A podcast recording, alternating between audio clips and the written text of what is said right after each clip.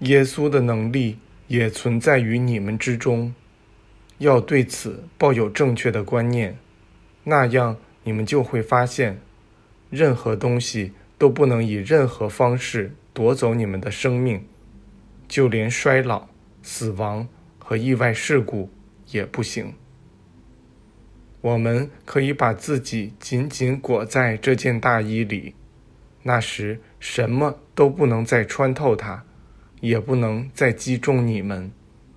各种摧毁手段，人们使出的各种力量都可以拿来对付你们，但你们会毫发无损地从考验中脱身。即使你们的身体偶然被毁，它也会通过精神重建起来，并保持原有的外貌。因此，我们拥有一件非常有效的盔甲，远胜过人类发明的。最精妙的钢铁护板，我们可以随时无偿的使用它，不需要支付费用。所以，你们只管以自己目前的存在状态呈现出来吧，作为永生的上帝之子。耶稣已经认识到了这个事实，他本可以避免受难，假如他想运用其能力的话。就没有任何人能伤害到他。他已经意识到自己的身体发生了巨大的灵性变化，他不愿看到这种变化不经过度就骤然显现在他所珍爱的人们中间。必须要有死亡这巨大的外在变化，才能使群众认识到灵性转化的重要性，而不是狂热崇拜某个人。耶稣知道自己有能力战胜死亡，他想向其心爱的门徒们展示，每个人都拥有同样的能力。这就是为什么他选择了那条受难之路，为的是让他们能够看到，为的是让他们看到后能够相信。他还想向他们展示。他以高度完善了自己的身体，可以让他那些敌人从他身上夺走他们以为是生命的东西。那些人将他的身体放在一个墓中，并滚动一块巨石将其封闭，以此将人类的暴力推向了极致。然而，耶稣的真我可以移开那块石头，并将他真正的灵性身体。提升到超越一切物质局限的程度。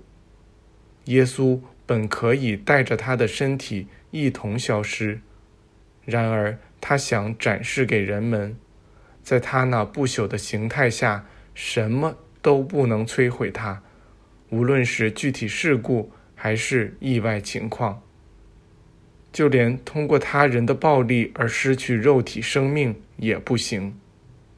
在受难和扬升之后，耶稣的灵性身体发展到很高的程度，所以他必须将周围人的意识提升到某种层次，才能让他们看出自己。这就像我们也必须提升今天几乎所有宾客的意识层次一样。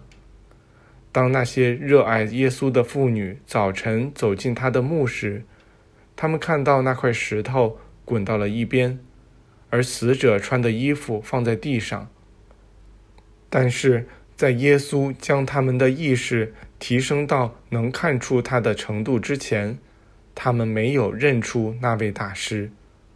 后来，当耶稣在以马五斯的路上与两位行路者交谈时，他们也没认出他来，直到他与他们一起掰开面包。那时，他们的意识才被提高到能看出他的层次上。他另外几次出现时也都是如此。他与朋友们一同讲话和行走，而他们却认不出他来，因为他们的意识并没有在那个能看得出他的层面上运作。一旦意识达到了那个层面，他们就看出它来了。于是，一些人开始看到了灵性实相的重要性。他们领悟到了实相那隐藏着的深刻意义，他们产生了觉知。尽管如此，大多数人还是不相信耶稣，因为他们的意识没有达到足够的高度，还无法看出那隐藏着的灵性真相。然而，从那以后，由人类世俗观念张挂起来的神秘帷幕被消除了。殿里的帷幔从上到下裂为两半。人类意识到死亡是可以被战胜的。不仅如此，他们还明白了人可以超越一切人类的局限，通过将自己提升到这些局限之上。直到达到一定的意识层次，在那个层次上，人会看出那些局限并不存在。只要喜欢并珍爱这样的意识，它就会显现出来。